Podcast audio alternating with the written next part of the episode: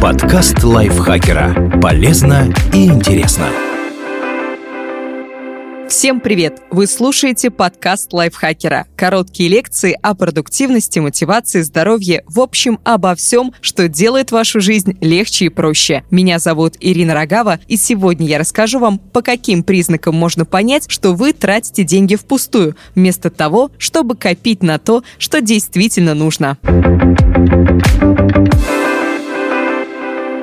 Этот выпуск мы подготовили совместно со Сбербанком, крупнейшим банком в России, Центральной и Восточной Европе. Его новый продукт, накопительный счет, понравится тем, кто хочет не просто хранить деньги в надежном месте, но и при этом получать проценты.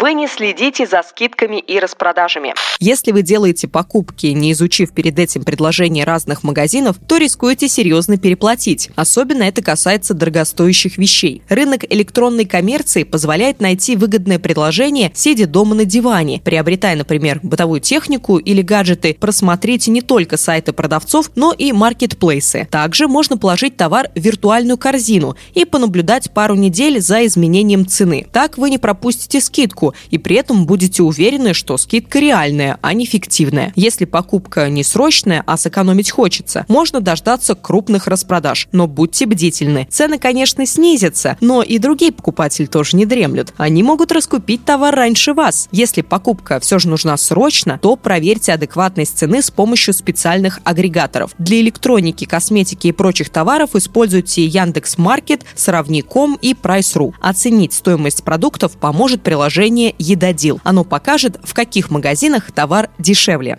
вы забываете вовремя оплачивать коммуналку. Если вы хотите копить деньги без сокращения расходов, то первым делом избавьтесь от лишних трат и долгов. Может показаться, что пеня за несколько дней просрочки – сущие копейки, и тем не менее этих расходов легко можно избежать, настроив напоминание о дне выплат. Еще одна ошибка – вовремя не предоставлять показания счетчиков или вообще не заморачиваться контролем показаний. Если вы когда-то давно выяснили, что ваша семья потребляет в месяц примерно 6 кубов холодной и горячей воды и 150 киловатт электроэнергии, а теперь по привычке вносите эти данные при оплате коммуналки, не сверяясь с реальными цифрами, то спешим вас огорчить. Вероятность того, что вы переплачиваете, очень высока.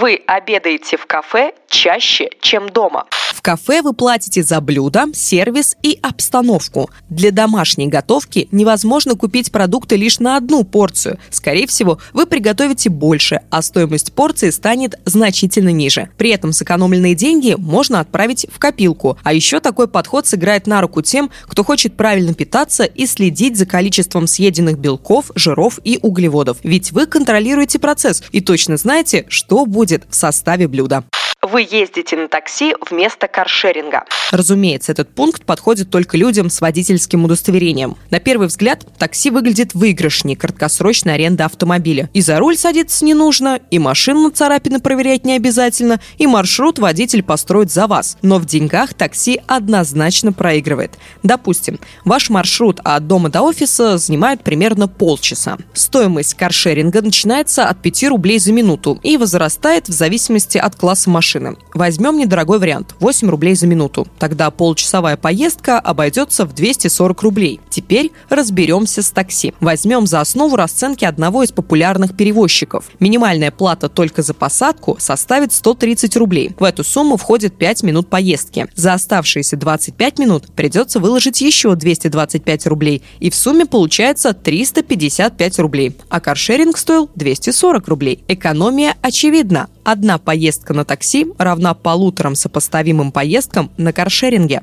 У вас нет плана расходов. Если вы не ведете строгий учет финансов, то утечки денег не избежать. А раз вы не чувствуете потребности контролировать каждую копейку, то, скорее всего, ваше финансовое положение стабильное, и вы можете откладывать небольшие суммы каждый месяц. Это повод задуматься о накоплениях. А чтобы лучше понимать, сколько именно вы можете откладывать ежемесячно, начните записывать траты. Не обязательно фиксировать каждую копейку, отобразите только крупные суммы. Планируя траты следующего месяца, определите сумму, которая пойдет пойдет на погашение долгов, если они есть. Затем пропишите расходы на аренду жилья, коммунальные услуги, транспорт, еду, мобильную связь, курсы и спорт-абонементы. Так вы поймете объем ваших ежемесячных обязательных расходов. Далее запланируйте крупные покупки – мебель, дорогая одежда, техника, ремонт автомобилей и шиномонтаж. После этого вы поймете, сколько денег остается на свободные расходы. Часть из них можно оставить на развлечения, а часть положить в копилку, реальную или виртуальную, то есть на накопительный счет. Только не оттягивайте платеж на конец месяца, а пополните счет сразу после зарплаты, иначе возрастает риск потратить все деньги. У вас нет карты с кэшбэком. С кэшбэком можно сэкономить до 5% с покупок. Оформив такую карту, вы получаете инструмент экономии без головной боли и лишних телодвижений. Но важно выбрать выгодную карту. Обратите внимание на минимальную потраченную сумму. Это то количество денег, после которого начисляется кэшбэк. Ведь если вы в среднем тратите меньше этого порога, то возврата средств не будет. Посмотрите также на лимит, максимальный процент, который вы можете получить, а также на категории, то, на какие товары кэшбэк распространяется, выплатится, а на какие нет. Обязательно уточните сроки выплат. Обычно банк возвращает деньги, когда уверен, что средства пришли на счет получателя, и вы уже ничего не отмените. Одним банком на это достаточно нескольких дней, другим – целый месяц. Продукты в вашем холодильнике часто портятся.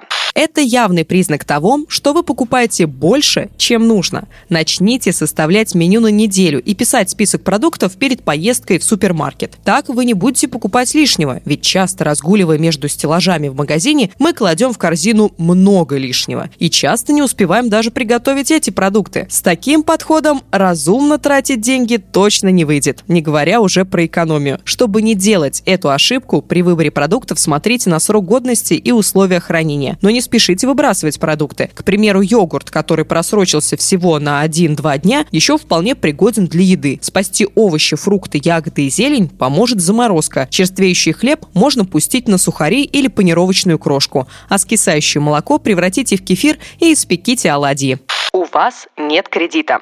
Начинать копить легче тогда, когда у вас нет долгов. А приобретать дорогостоящие вещи приятнее на сбережение, а не в кредит, который потом еще нужно будет долго возвращать. Именно поэтому, чтобы начать копить, не стоит терять время и ждать повышения зарплаты, продвижения по карьерной лестнице или другого удачного момента. Начните откладывать средства с уже имеющегося дохода. Отправляя деньги на накопительный счет, вы закладываете фундамент финансовой стабильности. Копить деньги с выгодой – поможет новый продукт от Сбербанка – накопительный счет. Это гибрид банковского вклада и счета. Вы можете получать проценты и одновременно пополнять или снимать средства без ограничений. На счету может быть любая сумма. Доход начисляется ежемесячно на остаток от 3000 рублей до миллиона. Вы можете в любой момент перевести деньги другу или снять нужную вам сумму. Оформить накопительный счет можно только через сервис Сбербанк онлайн.